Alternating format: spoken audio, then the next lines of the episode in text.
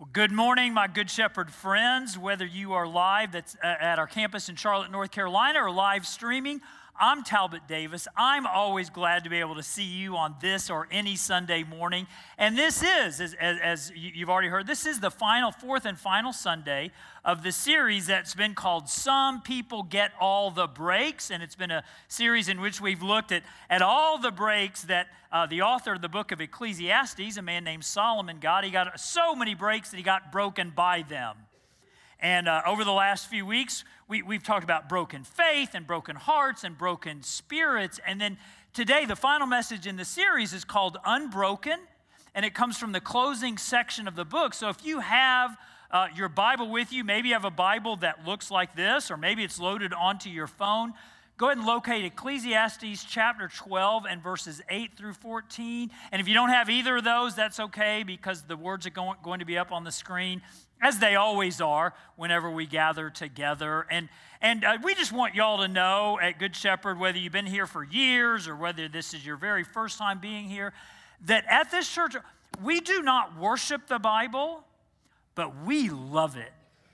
And we love the scriptures, Good Shepherd, because we believe that when you love the scriptures and when you plumb their depths, they help you adore the Savior. And, and we've realized that's really the purpose of life is that we might grow to adore the Savior even more. So when you, if you ever wonder, well, why is that church so big on the Bible? And why do they, why, why do they seem to love the Bible? Well, now you know why. Because we know love in the Bible helps us adore the Bible Savior who is Jesus. And out of that conviction that we have, you may not share that conviction yet, and that's okay. But out of that conviction, we do something when we're together and talking about the Bible, and it's this we lift it up. And, and if you've not been here with us, you've not tuned in before, and you see there's phones in the air and Bibles in the air, and you're like, that is just one strange moment in that church. You know what we say? We admit it. We don't try to pretend it's not. This is odd. But what we've discovered when we don't shy away from our own strangeness, we've discovered that this is a moment of oddity that shapes our identity as a community. That we know that we're not in charge of our own lives, but we know who is. Amen? And before I say anything else, let's pray. So, God, thank you for the Holy Spirit who breathed life and breathed truth into the book of Ecclesiastes and, and breathed the ability to dig through it into us. And Lord, I pray now that you, from the bottom of my feet to the very top of my head, that you would give me a fresh pouring out of everything that's good and everything that's right and everything that's true about God the Spirit. In your name we pray. Amen. So I have. Uh, over the last several weeks during this series of Some People Get All the Breaks, I, I have really made no secret of, about my utter delight, about my depth, almost obscene amount of joy that I have taken from preparing these messages in this series and then delivering these messages in this series. I mean, if, and if you hadn't been here at all, it's okay. So glad you're here today. Just know I've been having a lot of fun over the last three weeks in this series. And, and, and the process of being able to excavate the book of Ecclesiastes, whether, whether in my office here or in my dining room table at home, excavate that sort of in private and then celebrate it with you in public Man, I don't know if you know this or not, but this is why my job as pastor, it so rarely feels like work. It, it just feels like joy. And this series on Some People Get All the Breaks kind of has, has captured all of that. And, and one of the reasons that, that I have, and some of you are like, why are we paying this guy just to have all that fun?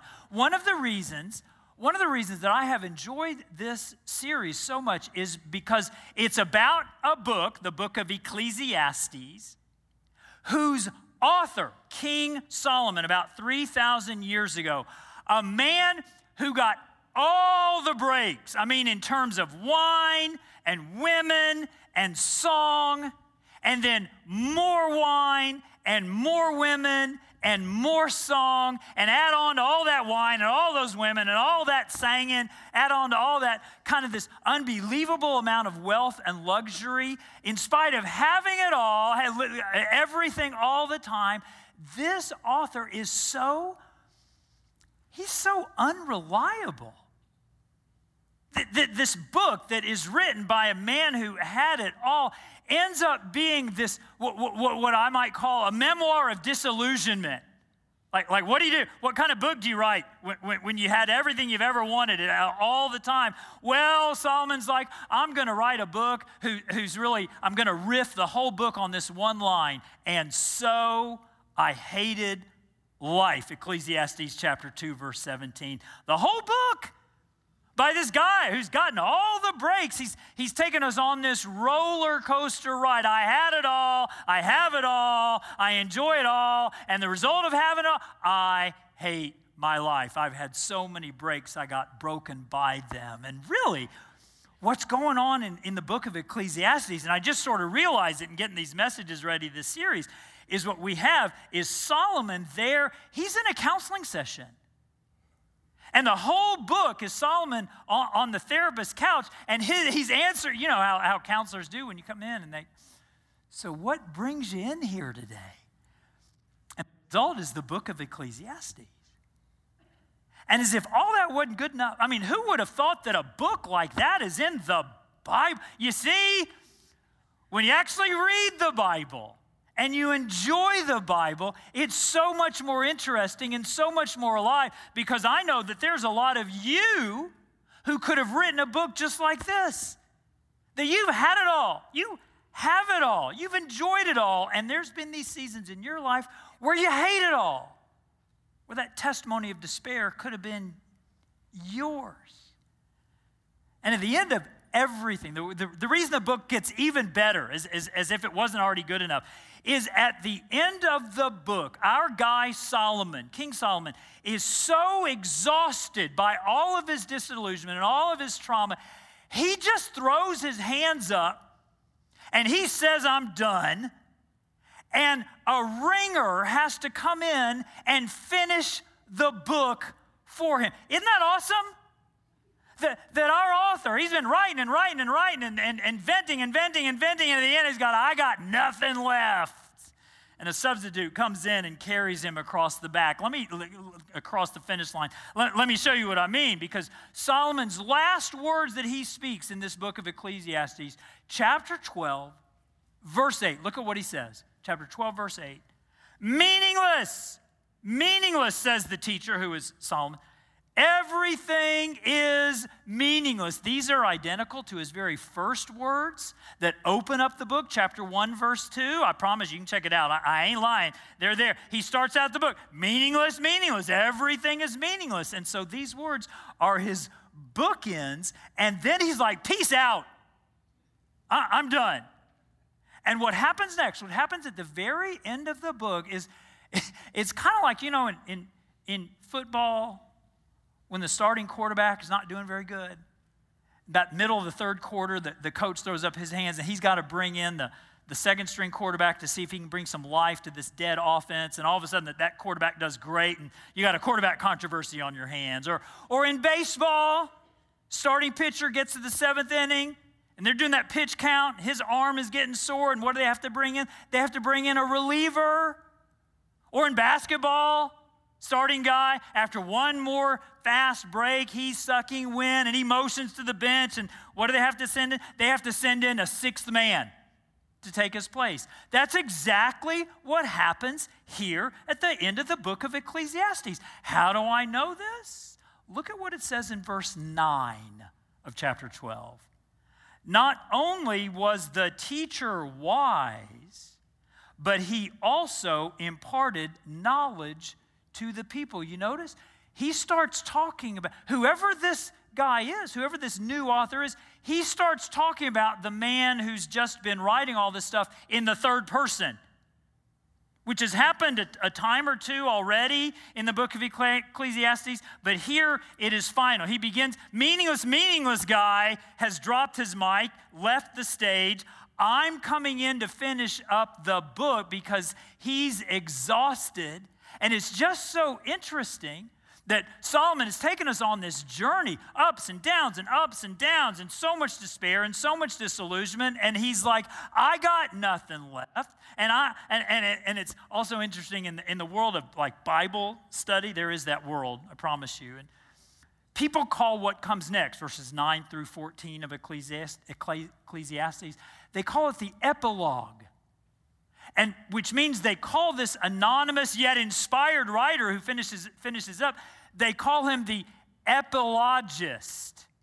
And I read that and I'm like, that's way too big a word for me. We ain't, we ain't gonna be calling this guy the epilogist. He's the ringer He's the reliever, or actually, really, he's the substitute. He's the substitute writer. And in case any of you are wondering, in tennis, you can't bring in a. That's why tennis is the coolest sport. You can't bring in. You can't bring. You can't bring in a substitute to take your place. But here, this is what this is what happens at the end of the book of Ecclesiastes. And at the, let's take a look at what the substitute writer has to say. Look, look at what he says in verse nine and 10 because he starts out sort of by protecting Solomon's reputation. He, meaning the teacher, meaning the guy whose place I just took, he pondered and searched and set in order many proverbs. The teacher searched to find just the right words, and what he wrote, notice past, what he wrote, because I'm writing now, what he wrote was upright and true. And, and, and that reflection that, that Solomon, in, in spite of everything he was going through, he really worked on his words. That makes me appreciate those words from earlier in the book of Ecclesiastes that are kind of famous. You may never have heard of them, but they're a little bit famous. Ecclesiastes chapter 3 To everything there is a season and a time for every ter- purpose under heaven, a time to be born and a time to die. These are just poetic and, and majestic words. And in fact, they're, they're, they're, they, they kind of transcend all beliefs. And, and, the Byrds back in the 1960s, and I know some of you, you were wearing bell bottoms. You parted your hair in the middle and it went down to your shoulders, and you were listening. You're nodding. You, you were listening to the Byrds. They had this classic folk song, Turn, Turn, turn. And it all comes from the book of Ecclesiastes. And if, and if you're younger and you didn't Google it, not now, Google it when you get home. I promise it's a great song, and it all comes from there. So it, it, it lets you know that, that even in the middle of all of his despair, moments of beauty broke through. Look at verse 11 as our substitute writer keeps going on. The words of the wise are like goads their collected sayings like firmly embedded nails given by one shepherd. Now I'm going to take a huge risk and I'm going to assume that most of you don't have a spare goad lying around in the garage. But, but a goad was a, uh, a thick wooden prod that really was embedded with nails. And shepherds would use a goad to keep their sheep in line. Because even if you are as dumb as a sheep, if you get hit with wood embedded with nails, you will get into line. And, and, our author is saying that's really what the words of Scripture are like. They're, they're like a, a, a goad, which reminds us, I don't know if you know this or not, reminds us that the Bible, the, the words of Scripture, they're not always there to comfort you, they're also there to challenge you. Not, not always there to uplift you, they're there to unsettle you. That's why the approach that a lot of people have to, to reading the Bible is like, oh, I'm in a crisis. I'm feeling really bad. Let me just open up, open, open up, open up to the middle and hope something good pops out. That's not the way it works. That's not how it's designed to be used. Then he goes on. Look, look at what he says in, in the last part of verse 12. Of making books, there is no end, and much study wearies the body. Making books, there's no end. Much study wearies the body. And, and man, people have twisted themselves into all kind of knots and pretzels trying to interpret these words. What he's saying, what's he saying? What's, what's he talking about books? And, and, and I don't think it's all that complicated. I think it's this substitute writers. I think it's his moment of stand-up comedy. Because here he is at the end of a book, a pretty long book. And he says, hey, hey, people, don't read books. You, you read too many books, it really wearies the body and makes the soul. So just be really careful in college about reading books, he says at the end of a book. Maybe in our day, we, we, we would say, hey, people, do not trust pastors who write books. Be skeptical of clergy Thank you, some of you are getting it. Be skeptical of clergy who have books, just stay away. And so, yeah, I, I think our author, this, this substitute writer, he has this moment of levity. Because the moment of levity prepares us for the gravity that he's going to use to bring the book on home with. Because look how he winds it all up. Verses 13 and 14. Look what it says. Now all has been heard. And here is the conclusion of the matter Fear God and keep his commandments, for this is the duty of all mankind. For God will bring every deed into judgment, including every hidden thing, whether it is good or evil. And you read that, and you're like, what? That sounds so conventional. That sounds so much like the book of Proverbs, which Solomon also wrote, although he wrote Solomon, he wrote, he wrote Solomon. No, he is Solomon. He wrote Proverbs when he was in a place of emotional health, and he wrote in Ecclesiastes when he was in a place of emotional despair. So, how does he end this book, this book where we've been whiplash going back and forth between disillusionment and despair? How does he end this place on this note that sounds so conventional? How is it that he ends the book where, where, where he seems to be saying to you and to me and to all of us, my goodness, your faith is not a matter of the emotions that you feel, but much more the obedience that you walk. And, and actually, when you walk your faith in obedience, your emotions will take care of themselves. But I still read that and it still makes sense because it's so conventional. But I'm like, how? How do you finish a book that has been so bewildering, so perplexing? How do you finish it on a note that is so conventional, even so predictable. How do you get from there to there?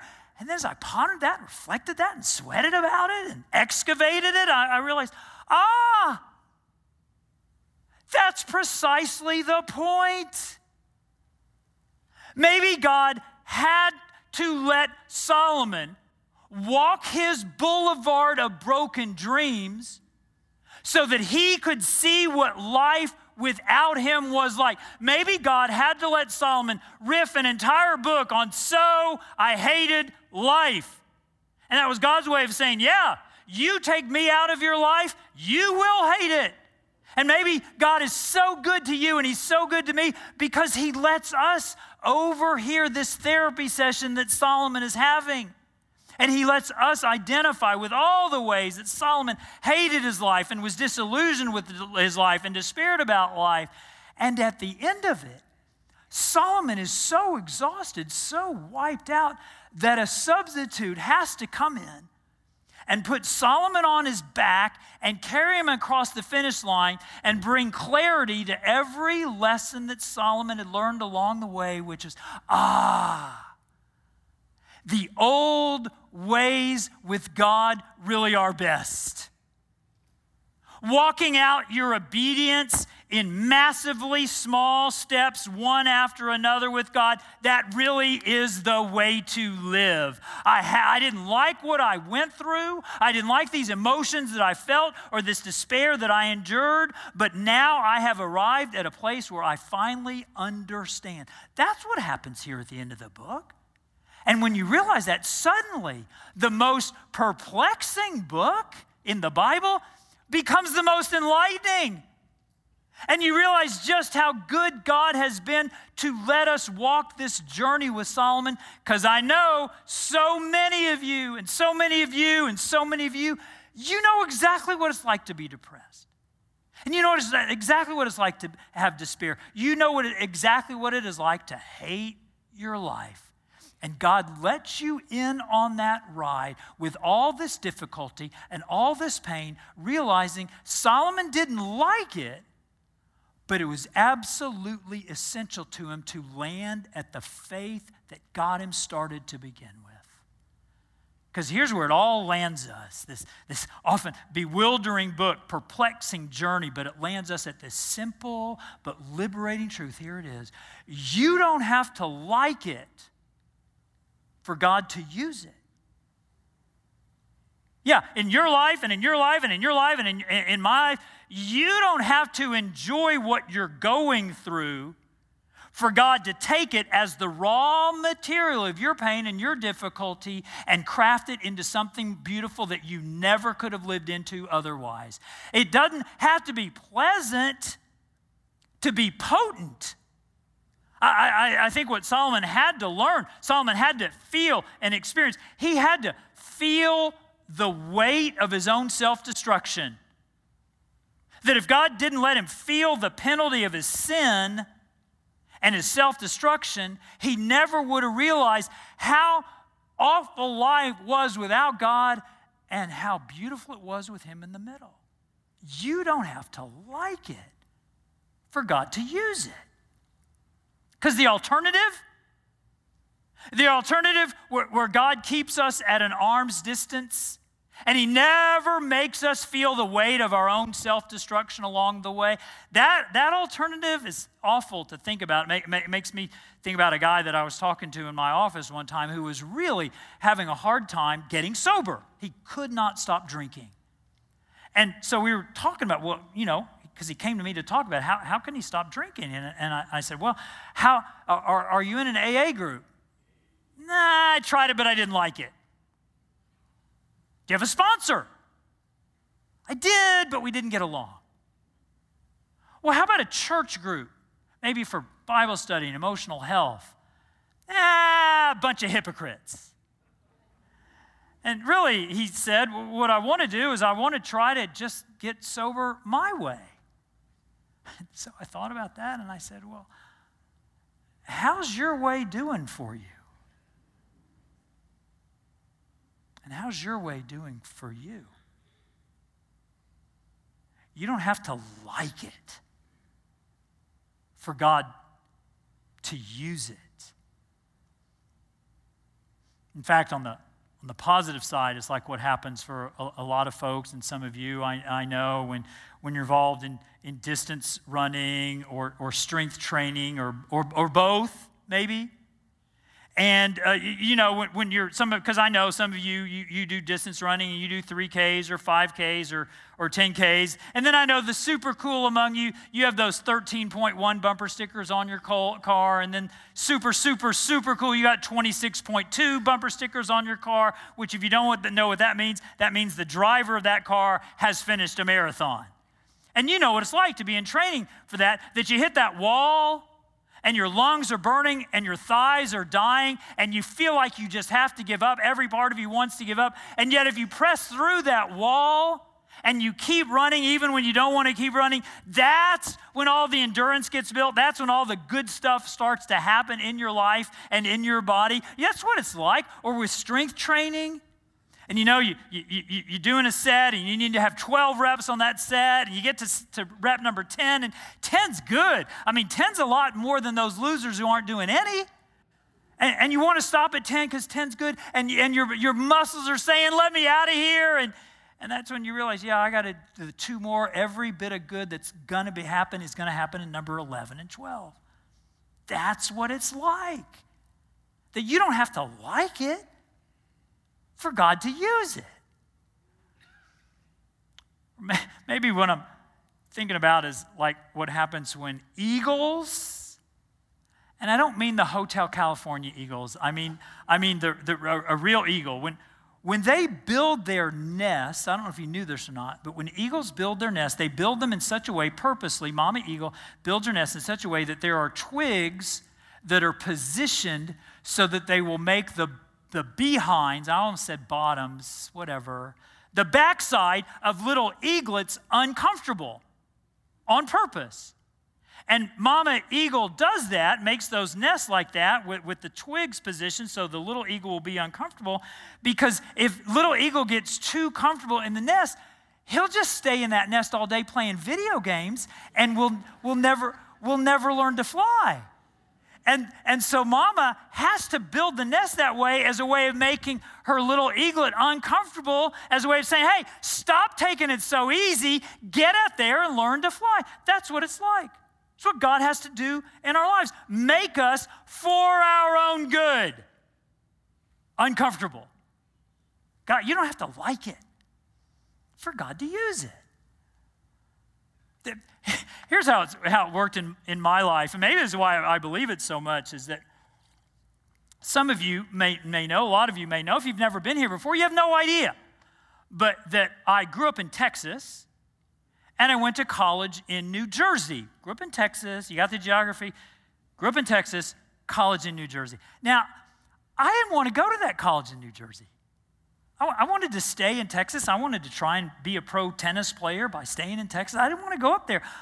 I didn't much like it while I was there. And, and even today, as an alum, you know, it's been like 10 or 12 years since I graduated.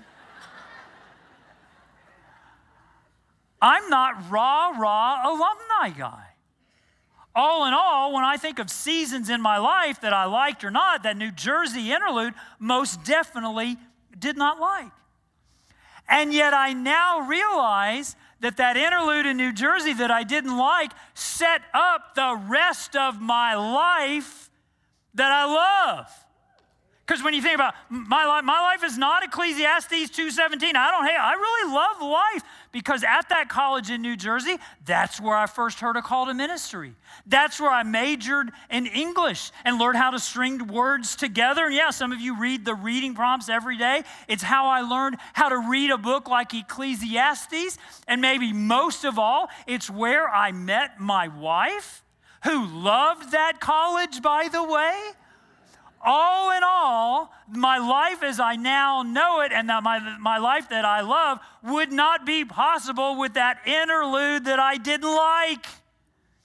And so every so often, when I'm having a pity party, which is like pretty often, and I'm like, wah, wah, wah, wah, wah. And I'm like, ah, I didn't get to see what it was like to be a pro tennis player, and I've never lived in Texas again. And, and when I'm doing, I hear God say, Shut up, you baby.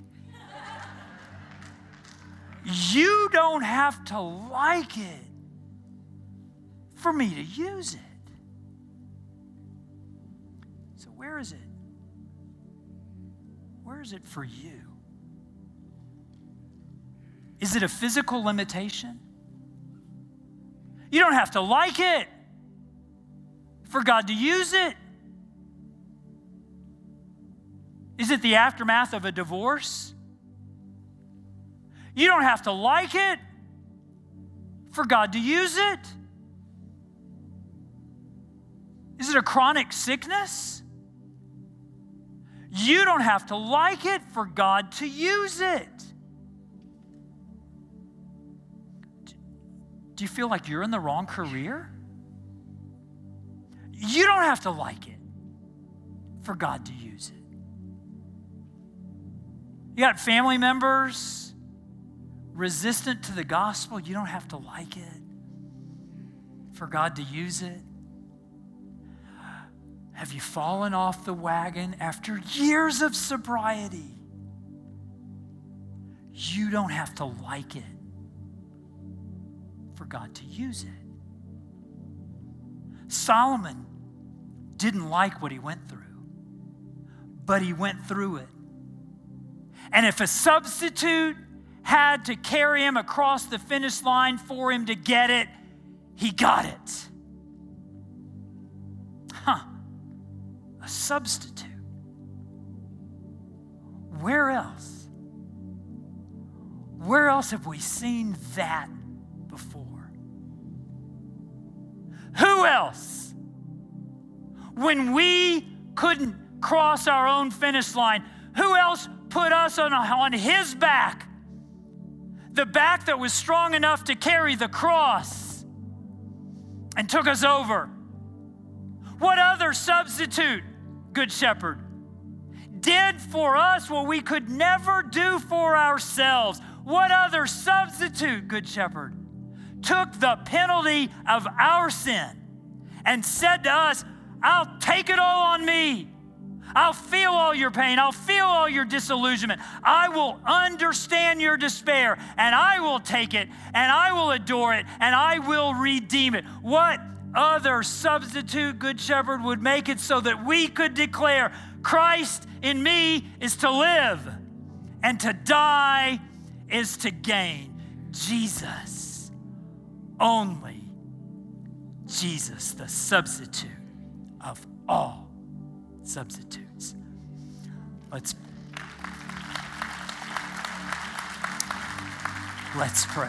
God, thank you. You did for us when we were exhausted and when we could go no further and when we were helpless. You carried us across the line.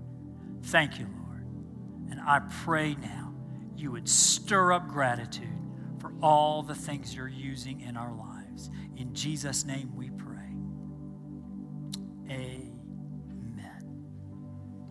would you rise on your feet as you're able, and the band will lead us.